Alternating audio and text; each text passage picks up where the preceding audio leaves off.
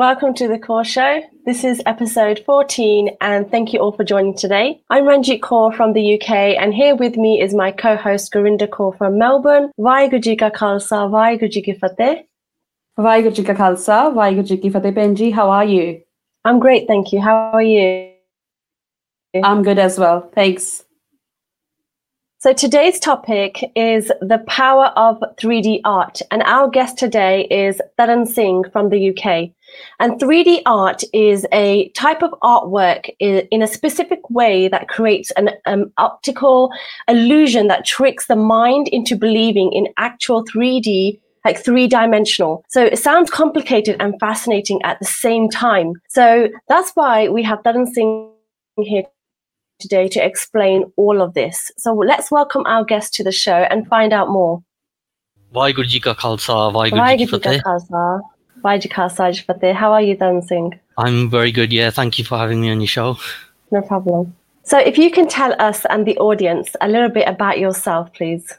Yeah, so my name's uh, Singh from Birmingham, UK. Um, I'm uh, basically uh, a, a, 3D artist, so I produce kind of uh, projects, whether it's arch- architecture, objects, or kind of um, animations in in in in 3D basically using computer aided design software. And I've been doing that for the last kind of 20 years. And um, especially uh, what I've been interested in is doing uh, 3D models of Sikh characters, um, uh, basically uh, Shaheed Singhs and Singhniya, people from our history, our past, who I, I think, um, you know, we want our younger generation to remember their stories. So the best way I thought I could use uh, my skill to kind of do that is to create um, statues of um, and, and 3D models of our kind of great Shaheeds.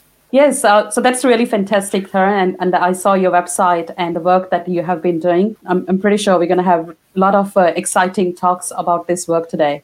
So please tell us something about 3D technology in itself. What's the difference, and how new this technology is? Yes, so um, I think uh, the, the, uh, the, the, what, what's happening at the moment is uh, computer processing power has been advancing over the last 20 years really, really fast, exponentially. So we're at a point now where, um, like 20 years ago when I started, um, you know, it was very difficult to be able to produce this sort of artwork. You know, it used to take a long time. Uh, the software was very expensive. Uh, computing power was limited, so it was quite hard. So we were creating quite simple, simplistic um, uh, objects. And just to give you an idea, like 20 years ago when we were creating kind of one image, it would take like, you know, anything from eight to 12 hours to produce one image. And we're at a point now where we can produce the same image um, in like a fraction of a second. So we're able to create real time animations now. So um, you know, you know, it's a, it, you know, computer processing power, graphics power has advanced kind of um, so much, um, and, and it's speeded up um, kind of everything at the moment. So we're able to produce a lot more, produce a lot faster, but the demand is also becoming higher now as well.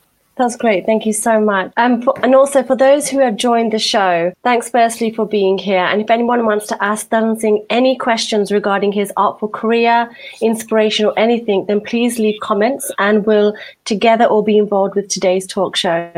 So, Taran, what, what does your artwork represent? So I think um, my artwork kind of I, I, there's two sides to my work. I also my actual um, career, my work has become kind of um, in this field as well. But when I actually started off, I had no intention of actually becoming a, a 3D professional. It, was just purely um, I, it was like 1997, 1998, though that sort of time, and uh, we were kind of doing camps together at the Gurdwara, and we were doing like stuff with kids, and I was realizing that we were doing these camps, and it was becoming it was very difficult because we were kind of with kind of 20 or 30 children in one room. And i thought how can we kind of um, communicate with a lot more people using kind of like online? So i set up the first kind of uh, um, Sikh-Art website in 1999 and i kind of started just putting some of my artwork up on there and, and doing and doing some artwork. So purely it all started off from kind of trying to do kind of Sikhi Prachar really uh, to tell the stories of uh, you know our history mainly. And so history has been like a common kind of theme throughout a lot of my work. And um, it, it all started from there. And the, when I was kind of doing posters, you know, doing a bit of graphic design, and I would put my hand to anything really, anything that needed to be done because it was all Seva really. There was nobody, you know, it wasn't kind of like work. So we all just tried to do the best that we could, doing like posters, doing designs, uh, doing informational leaflets, that sort of stuff that we're giving out at college and school and uni and stuff like that. And it all kind of like exploded from there. And it actually turned out that uh, because of all the Seva that I was doing, I was, I, what I didn't realize was I was actually doing a lot of production work. So I was actually getting used to kind of just um, getting a brief from a client and producing, uh, uh, you know, um, an image or, uh, you know, a piece of work and then getting it out very very fast so we were becoming and so it became kind of like uh, my mum used to always complain that the phone's always ringing because we used to get lots of phone calls about people who wanted stuff done and you know and uh, so she used to complain a lot about that uh, but but the thing is um, throughout that period, I kind of learned a lot of experience. So there's a lot of working experience. So through that, when I started going out, um, I didn't really do well at school. Uh, so when I did go out, and start w- working, I was working in computing first, or repairing computers and things like that. And then um, the design work was always like a side theme and uh, what ended up happening is I realized that I'd got like four or five years worth of experience. So when I was going out for interviews and stuff, I already had a massive portfolio of work, even though it was all Seva work. But people would look mm. at the work and say, "Oh yeah, you've produced." it, it looked like I've been working for like four or five years. So my career kind of came off the back of the Seva really because of that. That that's really fantastic, Taran. So how long did you actually did all this Seva? Like was it like a year's kind of work, or was it just like some months? Um, that you were involved and then you got this much pro- portfolio built up? Yeah, I think I was over the space of like four to five years, really. And uh, throughout that time, mm. I was always experimenting as well. I was always interested in uh, special effects and, and games as well. I used to play a lot of games. So mm. um, I, I, I, saw the power of games because they're so immersive. I thought, um, you know, it's a really good way to engage young people. So um, I started teaching myself and learning kind of uh, the different kind of aspects of of building kind of immersive experiences and and learning about it.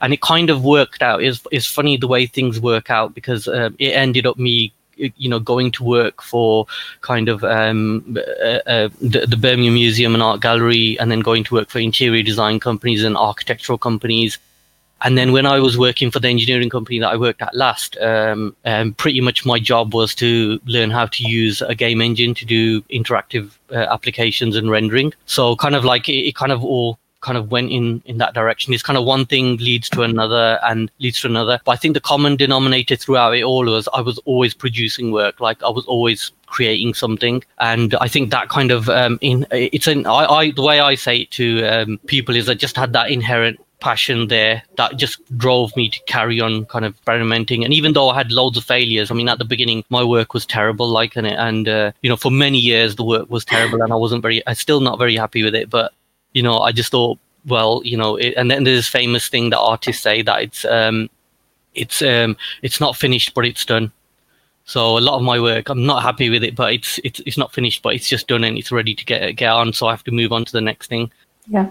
So Taran, were, were you like the really like, was there much work happening happening before you actually experimented all this? Was that any work like happening in the 3D technology in in UK? Yeah, so it was it was very sparse. So it was very kind of um, it was very specialist at that time. There weren't very many people. Even when I went, I went actually to one of the colleges to do a course, and I found that I knew kind of more than the person who was teaching. I was having to kind of support them, and and I didn't realize kind of. I think sometimes you don't realize how much you know until you go out there and you see. So I didn't really think I was um, any good or anything um, until I went out there and I showed uh, you know the, the, the knowledge that I had of the 3D software and realized that actually throughout you know experimenting and trying to produce things that I couldn't produce yet um, it was always kind of like pushing me and pushing me and so I've always had this goal in mind from when I was like 20 years ago is to create kind of Sikh animations and kind of characters and, and and and I was always interested in sculpting as well.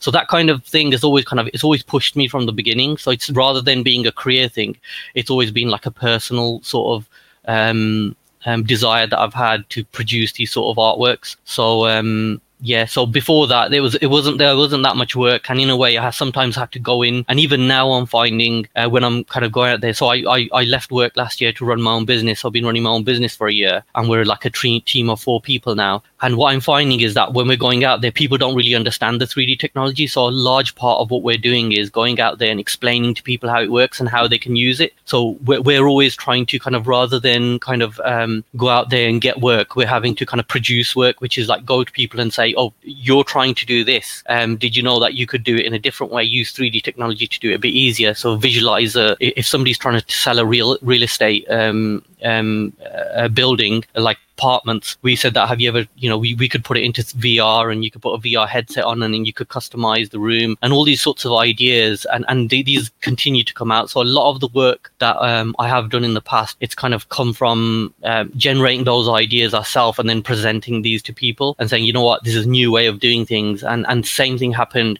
kind of a few years ago in 2017 when we started looking at augmented reality and I approached the Sikh Museum Initiative and they kind of were doing an exhibition in Leicester and so we decided to kind of um, say that you know what we could actually um, show Sikh objects, historical objects in 3D because obviously we can't get access to them. So one of the biggest ones was uh, Guru Gobind Singh Ji's armor. It's actually in a private collection in India, and I thought it's a shame that look we're not ever going to be able to see that because it's locked away somewhere. But it's one of our Guru's relics, like it. It's one of their kind of personal items. And so I thought the next best thing that we could do is um, actually reproduce it in 3D, put it into VR, put it into augmented reality, so kids can kind of look at it and see and hold it in their hands. And, and so a lot of the work has come through kind of idea generating those ideas ourselves and then presenting these ideas to people and kind of trying to get them on board. So um, that's a lot of the, the type of work that we're doing at the moment. Um, yeah, so I, I like the idea of how you visualize a house and how you can give ideas to other people as well. I think that's brilliant. You could come and do that to my house. That would be amazing. But going to like you know a, a real estate and ask, like, giving them visual, I think that'd be great for selling as well. Um, what's your most challenging project so far? Um, that's kind of difficult to say because a, a, a, lot of the projects are challenging because we're always trying to do something new. But I would say um, the, the, the Kickstarter campaign that I did for the st- statue. Uh, so I did a Gar- Bhai Garja Singh statue in 2016, and the, the the thing was I was just at home, kind of trying to create this statue. I was sculpting it digitally. I was going to um, sculpting class sorry, um, I was going to sculpting class kind of, um, you know, every, every, whenever I could, going to life drawing classes and sketching classes and things like that, just trying to learn how to kind of do figurative sculpting. And it's like a massive field. I'm still learning a lot now. Even I do a lot of like stud my own personal study. Um, so a lot of my time I spend doing that. Um, and so I was trying to create this statue and I was creating it and, you know, I was doing research on the, what the clothes would look like. I was looking at old photographs, studying the stories. Um, and I kind of, I was, I was building it, but at the same time, I was kind of very struggling as well. It actually took me a long time, about six months to produce. And while I was doing it, a friend of mine from London, Diljit Singh, you come down a lot. He, he supported me a lot in terms of my art. He was always pushing me because I never really had the confidence to uh, bring my artwork out or to kind of uh, um, you know try and publish it or anything. And so he was always pushing me, saying, you know, um, you know, you should you should bring, you know, you should try and get your work out there. I think people would really like it, or they would want to buy it. So I was creating this statue and I was just going to create one for myself. So I was going to get it 3D printed and create one for myself. And he came down, he says, when, if you make one, you could make me one as well. And this kind of happened a couple of times. So every time people came down, I would say, oh, I'm working on this, or I'd show it to someone and get their opinion. They would say, oh, can you make one for me as well? And then Diljit kind of said to me that, why don't you put it on, on Kickstarter?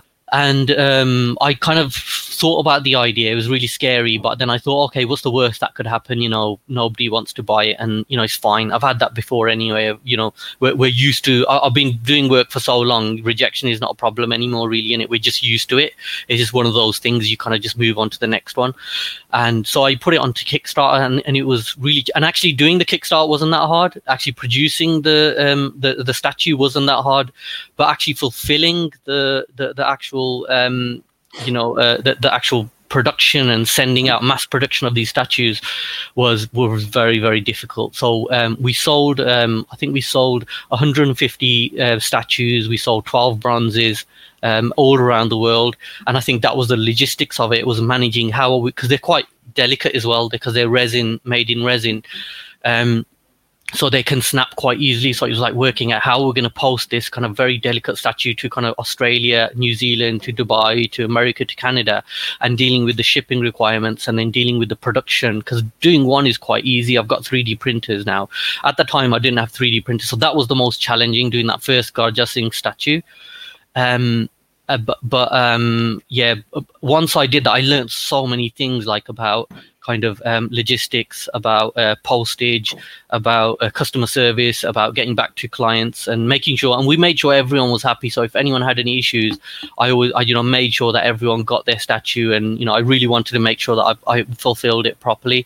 And so we had some people come back with like some of the because when I sculpted it, one thing I didn't realize was that um, when you actually make something smaller into a small statue, you have to exaggerate because if you get a sword um, which is like you know about five millimeters thick or eight millimeters thick and you reduce it by 12 times the size to a 12 inch statue um, what you get is a wafer thin sword so like in it which is just gonna snap. So i had to learn like actually i've got to kind of make this sword like about three or four, five centimeters thick, so that when it goes down, it's not going to kind of break off. So learning all those things, yeah, um, that was a, a, big challenge, but it was also the one, the project that pushed me the most in terms of my personal development and um, also in terms of my uh, business development as well. Because I think as artists, sometimes we're very good at doing our artwork. We're very, we want to, we love doing our kind of artwork, but we hate dealing with the business side of things, and it kind of yeah. forced me to deal with that. So that was the most difficult project. Uh, that's exactly right, Karan. I think it does happen when you are doing everything on your own and you're doing something unique. I think that does happen. So, how expensive is it like to to produce a piece of art um, in 3D technology? Yeah, I think it depends really. I think um, the, the, the software is a big, usually a big issue because the software is quite expensive. But these days now, hmm. um, the software you can get for free now. So the software out there like Blender and Unity and Unreal and all these kind of different pieces of software mean you can get educational licenses and you can start to learn yourself. So before we found it very hard because the licenses are very expensive. Um, but yeah, so so the software is a big issue. Hardware is also you need to have the right equipment. So we use kind of like um, um, Cintiq tablets.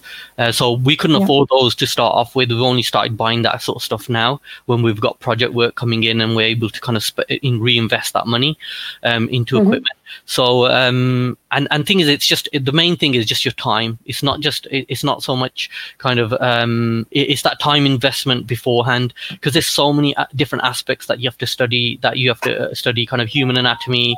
You have to study kind of um, uh, you, you, know um, like form and shape and composition and you know and then the the sculpting part of it is is, is a long time so it, it can take kind of uh, it's when you get to the mass production st- stage that it gets really expensive because um, it, it's an economy of scale. So the more you get done, the cheaper you can make it. So people like mm. you know people from like you know you know um, big kind of companies, they're usually getting if they're getting kind of like a figurine made, they will get like you know ten thousand made. So which means that each one will be like you know twenty to thirty pounds each. You know, it's the co- it's very cost effective, but we're only like in our hundreds, so we get orders in our hundreds. So then we have to say, okay, when we've got a hundred order, um, then then you know then that's kind of like more like the price of it's a hundred pounds each. So it really depends. The thing is, uh, since that time, we've been able to the money that I'm I actually made on that. So we made a small bit of profit on that, and that money I reinvested into buying my own 3D printers because at the time we were outsourcing this. Hmm. So this was very, very expensive. So we were paying other people to 3D print send to us. And then it was obviously a time cost as well because we send it to them. They take four or five days to get back to us. And then we make iterations and changes. So now that we've got our own, we've got two 3D printers, we've got 3D scanner, you know, we've got, um, you know, uh, our own touchscreen tablets, um, we've got screen, you know, um, you know, graphic tablets and stuff like that. We've got access to the 3D software. So hmm. all this stuff means um, it, it's it's getting kind of cheaper for us to be able to produce work now because we've accumulated um, the, the, assets that we need. So, with all the hardware that you've um, mentioned just now, so what is the most creative hardware you've used? Um, the creative, most creative hardware, I would say just like um, I would say uh, yeah, uh, there'd be two. Yes, I'd say the Cintiq tablets, which are um, the graphic tablets, but on on the monitor, we find those really good to work on because while you're sculpting, you get instant feedback and it's like you're drawing on the surface. And also is uh, 3D uh, printers. I think they're the most kind of um, you know, uh, you know, um, most creative because you can. I, I, mean, I remember 20 years ago. I mean, when we started off 3D, it was a pipe dream to be able to. We we were creating 3D models, but they were always 2D images on the screen and it was always a dream to be able to kind of produce that stuff but it was so expensive like to get a 3d print in those days would have cost like thousands of pounds and now for like 50 pence like i can i can do a sculpt sorry and i can kind of i can kind of 3d print so this is one i did of um I can show you this. So this is kind of like a, a sculpt of my wife that I did, and so it's like I can produce that for like fifty pence now, you know, within a few hours, and it's kind of like so. So it just gives you an idea of um, you know how awesome the 3D printer is. I can actually produce something physical from something I've made on the screen. So I would say, yeah, that's the most kind of uh, uh, you know best sort of kind of equipment that I've used. That looks so fantastic, like uh, producing so many pieces in just a couple of hours. Um, I think it, it's now a time we can actually showcase some of your work that you have done. So probably we can share a video of your work, Theron. Yeah, so, so I think this is the video from the Kickstarter campaign that we did, and yeah. um, so so to be able to explain to people what we were doing, we had to create a video um, explaining kind of um, what it is that we're trying to create. So um, my friend Diljit helped me kind of create this video. It's very difficult because I, I, was supposed to stand in front of a camera and talk about what I was doing, and I tried it, and it was just I just couldn't do it. It was really terrible. Um, so in the in the end, I just kind of kept it about the story and about the project that we were trying to make. So that's the Cintiq tablet that I was talking about. So the actual screen that you can actually actually paint paint onto the 3D object on. So going back to the like the Shahid Singh stories, this is about uh, Bhai Garja Singh, uh, uh, Bhai Bota Singh Garja Singh story. So it's all about kind of um, retelling these stories, uh, but in a different way, making sure that we remember these people by giving them like a presence as well. So, so trying to infuse um, their kind of spirit and and and what they kind of um, what the kind of um, strengths that they had and trying to communicate via kind of um, 3D models. So there's a really interesting story actually about somebody who bought one of the statues. He didn't realize that it was actually based on someone. So when we went to his house to deliver, he bought actually one of the bronze ones.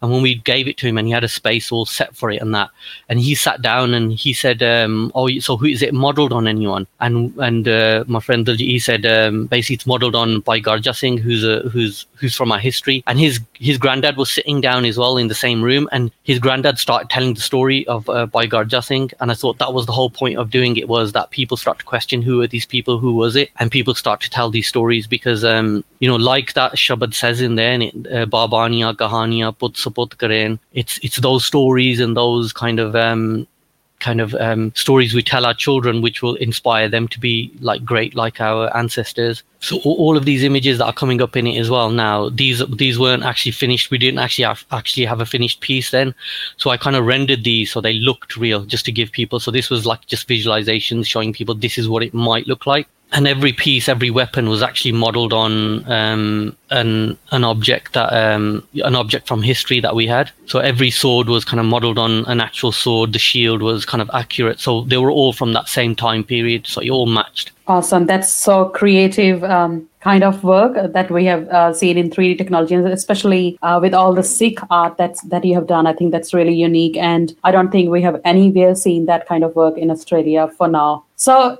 so how common like um, so how popular i can say this kind of work is now outside uk and uh, i saw some of your videos where the work has been actually um, digitized, and we saw that in Sikh Museum um, and in some of the work that you have done. So outside UK, um, where have you taken your work? Yeah, so um, so we've been doing some work in, in Canada recently. Um, a lot of uh, a lot of um, actually the Indian kind of newspapers and TV stations have kind of picked up on the work as well. And I think it kind of came about because I think we realize as, as, well as any our history is quite scattered. Our objects, our relic. When the British took over the Punjab in India they kind of raided uh, uh, um, Maharaja Ranjit Singh's Toshakhana and they kind of sent a lot of the objects back to here. Now, a lot of those objects um, were lost along the way, or they were kind of scattered into private collections. Even a lot of the Guru's items exist here in the UK, but they're in private collections, and nobody wants to talk about them because they're scared about, um, you know, people, um, you, you, know, uh, wanting those items back, or they're they're they're scared about, you know, the, the backlash that they might have. So we kind of uh, saw this as a way of kind of saying that okay so we've gone to a few private collectors and said listen we don't want to take your stuff off you. We know it's precious to you but let us scan it in and let us share it with the public so they can get a chance to see it. And this kind of it, this kind of uh, new way of doing it it hasn't been done before especially with uh, Sikh relics and a lot of the museums are just starting to kind of look at this technology now so we're using different kind of uh, ways of doing this. We're using uh, a technique called photogrammetry, which allows us to um, um, take photographs of an object and then generate a 3D model from it.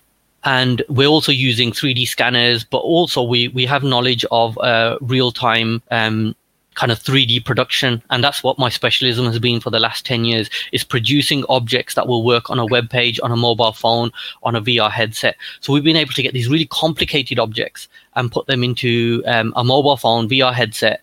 And what that means is that anyone around the world, anyone around the world can just open up a web page, bring up Guru Gobind Singh Ji's Charena and actually spin it around, start having a look at it, starting to read the Bani on it.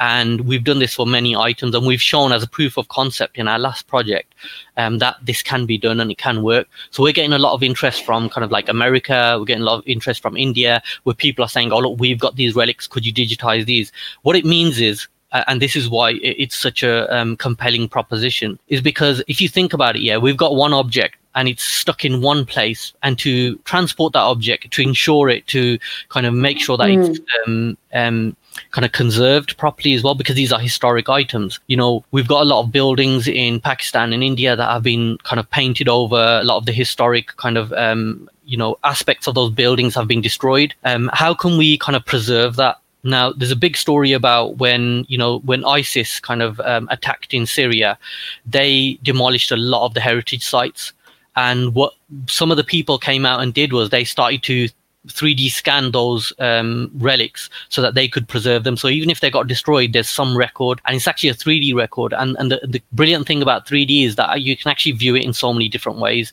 So you can view it on kind of on your screen. You can put a VR headset and you can walk through that space. So we're kind of talking to people in India at the moment about recreating some of the the spaces, and we've even got like a rough model of the Harmandir Sahib as well that we've done that you can walk around. And um, you know, yeah, so it's kind of it's kind of exploded after that project But I think before that, when we were talking to people, we were telling people, "Oh, look, I could create the thing in 3D." And this has been like for many years, I've been saying this to people, but nobody's really kind of taken notice. You know, people think that you know they don't really understand the technology, so they don't really kind of um, listen to you. But I think you have to show people, and and that's the only way to kind of make people understand and make them take notice, is to actually produce something. And with the last project that we did, the Anglo Sikh Virtual Museum, we were able to kind of show people what it was capable of, what we could do with it and um, you know I, I think um, that is what's made people around the world kind of um, you know in, be interested in what we're doing. And in a lot of ways we're kind of even more advanced in a lot of the museums out there the kind of work that we're doing because even they are not producing um, the type of quality and the type of accessibility that we've been able to get with our objects. Because we can take one object and we can kind of rather than it just being a museum room that only a hundred or a thousand people. So in that first exhibition in 2017, we had 20,000 people come to that exhibition, but we put a 3D object online and it's had like 20,000 hits, um, 20,000 views in the space of a day. Um, so it kind of gives you an idea of the kind of um, uh, the way that you can kind of um, kind of ap- approach and access more people around the world. That's amazing. Thank you so much. I also think that obviously with being in the Sikh um, coloring project as well people are visual so they want to see actual work before they like listen to you.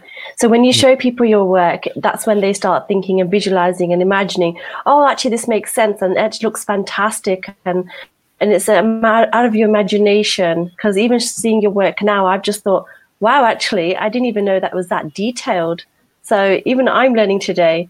But my question to you is when you have a um, like a complex graphic that you've designed, how do you overcome any issues? Like, who do you go to that helps you or guides you?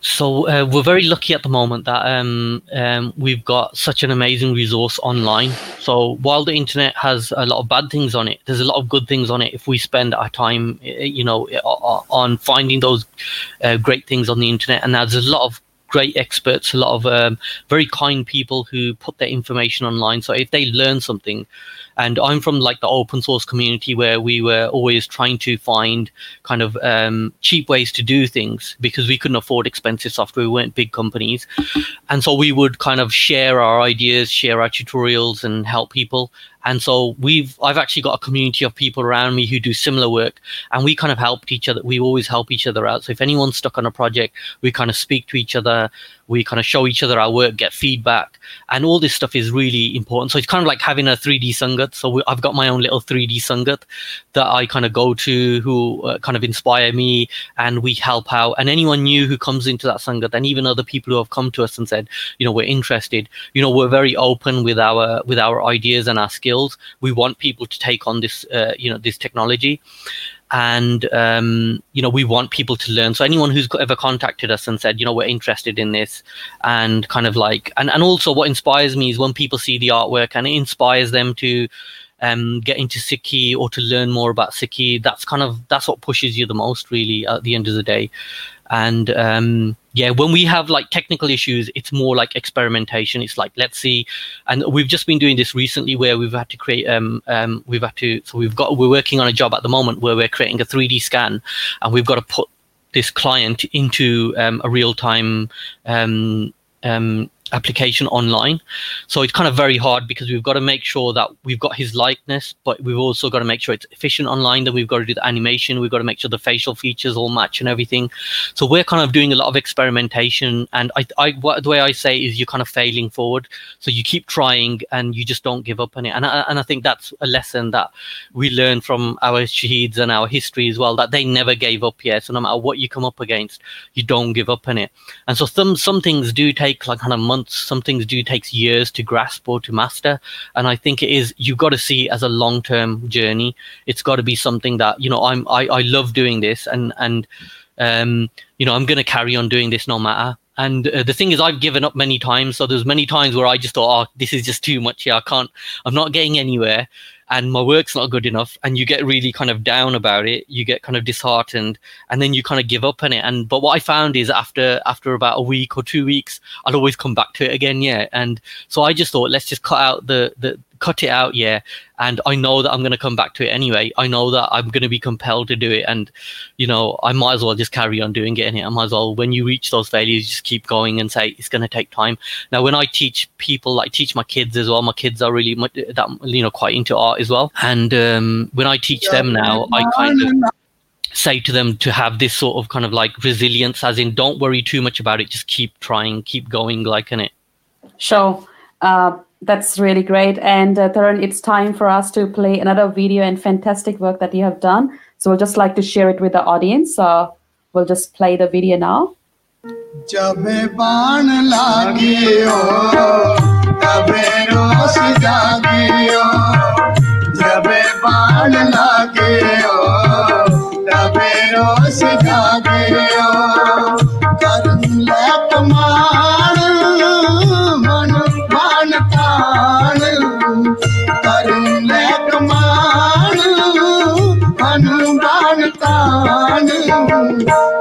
So that was another creation of yours. So Tarun, how many people are working with you for all this work? Or is it like something a home business or like I mean how you're doing all this?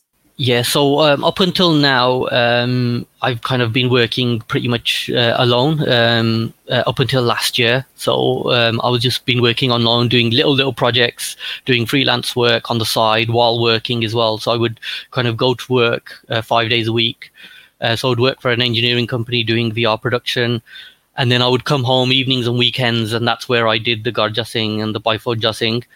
And mm. so now that we've actually, uh, you know, I decided, um, I, th- I, decided last year that if I if I really want to do um, kind of take this stuff seriously, that I'm going to have to kind of kind of go out on a limb and and kind of um, you know make a commitment. So i decided to leave my job which was a big big kind of decision you know. I spoke to my family my wife and everything. We worked it out how we were going to do this.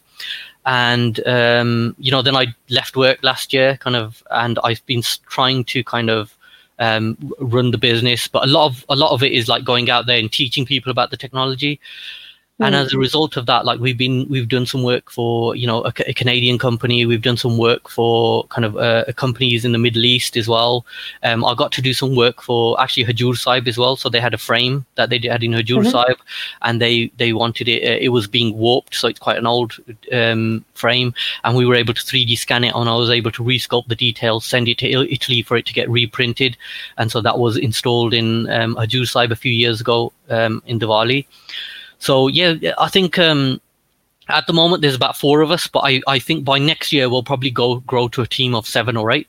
And as we as we keep showing our work and as we keep um, showing people what's possible, we're getting more and more inquiries from um, you know different companies, and they're coming to us and saying, "Oh, we saw this work that you did," and we're publishing our work online a lot more now.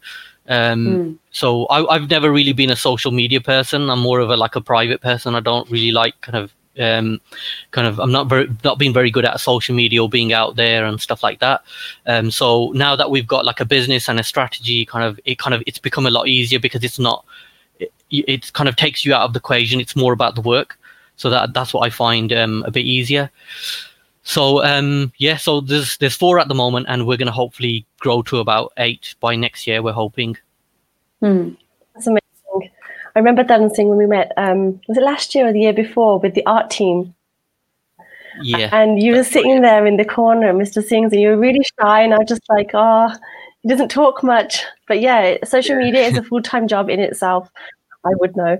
Um, because Sharon Benji has said, "Well done, Tarun. It's absolutely amazing." My brother has also has a 3D company in California, and if you want to connect with him, um, let her know. So she's also based in Birmingham. Um, Deep Singh has asked, is it a rewarding career that you've chosen? Um, yeah, definitely. I would say it's rewarding. It's very difficult. It's you got to see it as a long term thing. It's not a quick fix. It's not one of them things that I'm going to do this for about a couple of months and then I'm going to learn it and I'm going to produce some stuff. Yeah, it's going to be a long term thing. So it usually takes about we usually say like uh, six months to a year to get kind of um, uh, you know at the basic level, and then two years you start to become more proficient. But obviously, the more time you put in, and like with any artwork, the more you put into it is the more you get out. But um, you know it, it is a long term thing but I, what, I, what I usually say to people who get started and we've actually started doing training now for young people so we mentor young people who come into our business um, as apprentices and we, we've started to teach them us uh, teach teach them and we've actually been approached by uh, training companies now to start mentoring young people uh, because the problem is when they're coming out of university or college, they just don't have the skills that they need. So we've uh, been able to give them like production experience, so working in an actual business, producing actual client work. So um, yeah, so I, it's very rewarding, and uh, but but it's uh, it's a lot of hard work. But I always say if you do something that you enjoy, yeah, it doesn't feel like hard work. Like it doesn't feel like work. Yeah, it's just your kind of effort you're putting in, and you get your results at the end anyway. Awesome. Uh, so, Tarun, you mentioned before that um, this work is very widely used in real estate as well, mm-hmm. showcasing buildings and other other kind of stuff. I'm interested to know, like, in, in the scope of Sikhi itself and the, for the mm-hmm. prachar of Sikhi, what do you see as the scope of this kind of work? Definitely, we can see that in as a 3D animation in movies as well. What other as a future scope you see of this kind of work?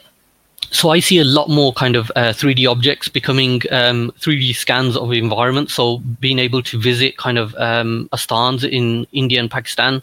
So I see it being used for that that purpose. And uh, we've been talking about this for a while, but it's only now that people are starting to understand once they've seen the proof of concept. Um, so I see it being used there. I see it being used for animations. And one thing that I'm really interested in is games. So creating games for young people where they can play through and learn about history. I've been talking about that for, for like 20 years and like failing at it a lot.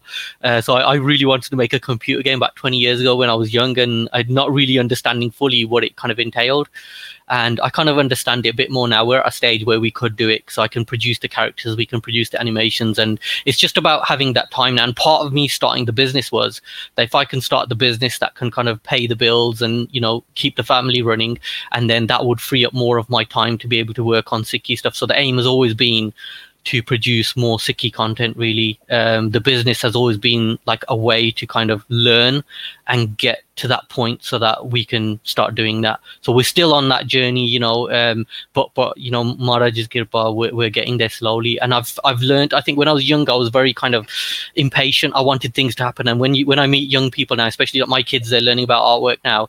They're kind of like they they're very impatient. They want things to happen very quickly. And I'm like saying, you know what, this is one of them things. And even the guru says that you know things will take time. Sej, then I'll learn it. Um, you know, slowly and with comfort.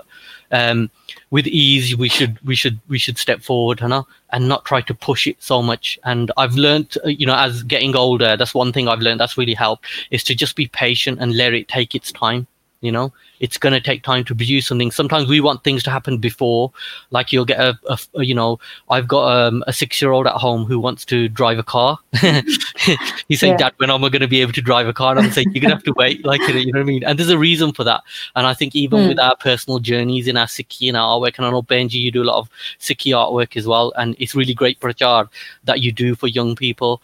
And I think even in that, we always have what we want to be able to achieve, but it's just going to take time for us to get that, uh, get us there. And I think that patience is really important um, in mm. terms of, um, you know, kind of on our journey like and, and i think we should put more emphasis in enjoying what you're doing enjoy that journey enjoy what you're working on and don't worry if things are late or like i've been working on this Singhni statue for two years I was supposed to release it two years ago, but I wasn't very mm. happy with it. So I kind of just thought, Jaltika, I'll just wait and, I'll see, and uh, we'll let it happen when it's going to happen. And it because when it's going to happen, it's going to happen. Like the Bhai Bota Singh statue that you just showed recently. I mean, like usually takes me like three to six months to produce a statue. That one happened in about a week. And it was because there was an exhibition happening in, in Coventry about Bhai Bota Singh. It was the anniversary of their kind of, um, you know, Shahidi and I've always wanted to do a Bhai Bota Singh uh, sculpture. I love Bhai Bota Singh. I just love you know his spirit and the, his personality and the way that he was. Just it was just such an amazing kind of personality. And I've always just thought in my mind, I really want to do a Bhai Bota Singh statue and um, so what, I, what when when they told me they were going to do an exhibition and i was speaking to my friend uh, uh, cam and he was going to do an artwork as well and i was like look the exhibition's in like two three weeks time. Let's quickly do something in it. And i didn't know what i was going to be able to produce in that time but it just happened so quickly. And you know it just it just kind of sometimes it just it just happens when it's meant to happen and i think you just got to accept that. So yeah so that's one of my favorite ones. That's amazing. Thank you so much um, I like how you said earlier about um, work is done, but it's not finished. So obviously, like even with mm. all the books that I create with seat coloring, I'm never happy with them. At the end yeah. of them, I'm always like, I could do this. I could. if I look back at the yeah. first one, I'm like, I shouldn't have done it like that. But you have to get yeah. it done. So I wanted to ask you, um, with with you doing production, 3D production um, from Sikhi based, do you also do any if if people ask for personalized, but anything that you know personalized to them as well? Um, we we tend I tend not to any. I I've, I've, I've what it is we've got you you'll find that you've got limited time, and mm. like I've had people say to me like can can you do a statue of like my grandfather or whatever, and I usually like tend to say no because I'm just not interested in that. I would rather spend that time like doing statues of um like uh you know uh, Shaheed Singh's really, you know. And um, so, yeah, I think when it comes to work, I think with work kind of uh, production, it's kind of I see it as two different. I keep it separate, like, and it's when we do we're doing work and stuff, and sometimes it kind of crosses over. But um, yeah, I, t- I tend to keep it where, where work is production. I tend to be detached from that work a bit more. So where it's for a client, I, and I think this is where uh, where um, where I think artists fail um, when they're when they're starting to try to build a business out of their of their kind of work is that they it's too personalized to them. When I'm working for a client, it's about it's about understanding what they're trying to produce, what they're trying to communicate, and understanding what their brief is. And I think that's very, very important. Sometimes you have to detach yourself from that work because sometimes mm. we hmm. think, oh, I want to do it a certain way, you know, my client, but the client wants something else. You've got to, and, and I think that's kind of like the biggest challenge. I'm not the best 3D artist out there. There's like so many people who are better than me. But one thing I found that I'm really good at is speaking and listening to the clients, understanding what it is that they're trying to do and where they're trying to go, and then giving them a proposal or an idea that kind of meets their objectives. And I think uh, to do that, you have to detach yourself from your work. And, you know, sometimes the work that I produce isn't like something that I'm interested in or something that I, I I'm kind of um, kind of I maybe I think it should be done a certain way or I would do it a certain way, but it's not about me. It's about the client and what they're trying to communicate. Hmm. And I think you have to be detached when you're doing like personalized work for people. But in terms of um, like when when it comes to like the statue and the Sikhi work, I tend to keep it kind of um, more like Sikhi based rather than personal based, really. No, I think that's a uh, that's a great uh, decision because with the limited time and the kind of work that you, you are doing, I think it depends upon the resourcing as well. So it's a Mhm. good decision considering all that. Uh, we have one more video which we would like to share uh, for today, and Hello and uh, welcome to the Anglo-Sikh Virtual Museum. My name is Gurinder Singh Mann. I'm head of the Sikh Museum Initiative. I'm joined here today with Taranjit Singh from Taran 3D. And today we are going to be talking about the Anglo-Sikh Virtual Museum. The first object we want to discuss is what we call the Charena. So the word Charena means in Persian is four mirrors. So essentially it's the breastplate and eventually Maharaja Ranjit Singh appropriating the actual Kohinoor diamond core. So just to kind of give a bit of provenance to this as well. Um, Sophia has got the chainmail which drops down on this particular object. Again, what Taran is showing is like um, with our technology, we can actually pick up the standard and actually move it around as well. So just giving it that kind of, you know, that great immersive experience. Next, we're going to move on to what we call the Avtar sword. And essentially, this particular sword demonstrates the avatars of Vishnu. But what we have on one of the cartouche panels is Guru Nanak himself. We've actually kind of done um, examples where we've actually had the sword side by side with the actual touchscreen as well, just kind of show the kind of resemblance of the real sword compared with the digital version as well. And the Sikh Museum Initiative, in conjunction with Taran 3D, is now working on digitizing objects. And we'd also like to say a great thank you to the Heritage Lottery Fund who's funded this project and to actually say thanks very much for an Indian summer. Thank you. That's awesome to see that. Then I have one more question. So, what suggestions um, would you have to encourage more youngsters or interested individuals who want to pursue a career in 3D art? Yeah, so I would say to them, um, there's a lot of resources online, a lot of free software online as well that you can get hold of. Um, start downloading and start playing around with it. I, that's what I would say. Um, you know, start creating things. Uh, what we say is create simple things, create a pen, create things that are around you, and start to produce those. Same way you do with drawing. You know, you sit someone with a pencil and you say draw something simple, and start very simple and start to create 3D objects, start to light it and render it, and start to produce your work and start publishing it. Show it to if you can, like have sort of like a 3D Sangat and show them your work and kind of get feedback and get ideas from other people. And you know, the community is very, very kind of um, you know, uh, um, the community is very, very kind in terms of feedback and helping you and move forward. So I've got you know a lot of people around who are willing to help on forums and uh, online spaces, and so th- that's how I would say you know to start off really start downloading software, start having a go at it, experimenting with it. No, that's true. The the art world out there is really generous and helpful. I find that when someone wants to design a coloring book, I always tell them pen and paper first, and then Yeah. digitalize it later. Once you get Yeah. into the whole rhythm of it, it starts off with slow Yeah. process, and then so it's all about visual. But then saying today, Yeah. I mean, we would like to thank you so much for your time. It's been amazing with your knowledge, your technical skills, and you are an empowerment as a key individual in the Sikh community here, especially in the UK. Um, thank you so much for that. If there is anyone who is interested in 3D art or you want to know more about this field, please get in touch with Taran, who can perhaps help you, support you, or guide you on this journey. Then, where can people find you? Um, yeah, you can find us on uh, social media. If you just do a search for Taran 3D, you'll you'll find us there and just get in, in touch however however Yeah. um, is convenient for you. he's very famous. Uh, not not really, no, not in no, my house. I, I I just typed Taran 3D and I found heaps of stuff. So that's Mhm. really interesting. Yes. No, thank you so much, Saran. That was really No interesting Thank to you, know. Anna. And and, And no, and thank- especially ju- just to see all this technology work happening for the Sikhi Prachar as well. And we Mhm. would like to see more youth coming and opting for this technology and using it for Sikhi Definitely. Prachar as well as in their own professional circle as well. That's really great. Any final words, Benji? Um, no, I thought it was amazing. Um, I've met Taran in person. He's he's so humble and quiet, um, but he, he's really awesome. His work speaks volumes to me, so I think it's amazing. Then, what's your website so people can also find you there as yes. well? So our website at the moment is www.taran3d.com. Awesome. Did you have anything else you want to comment on here today, though? No, I just want to say thank you. Thank you for calling me on, and uh, uh, it's been really great uh, talking to you guys. Um, so thank you very much. Vaheguru Ji Ka Khalsa, Vaheguru Ji Ki Fateh. Vaheguru Ji Ki Fateh.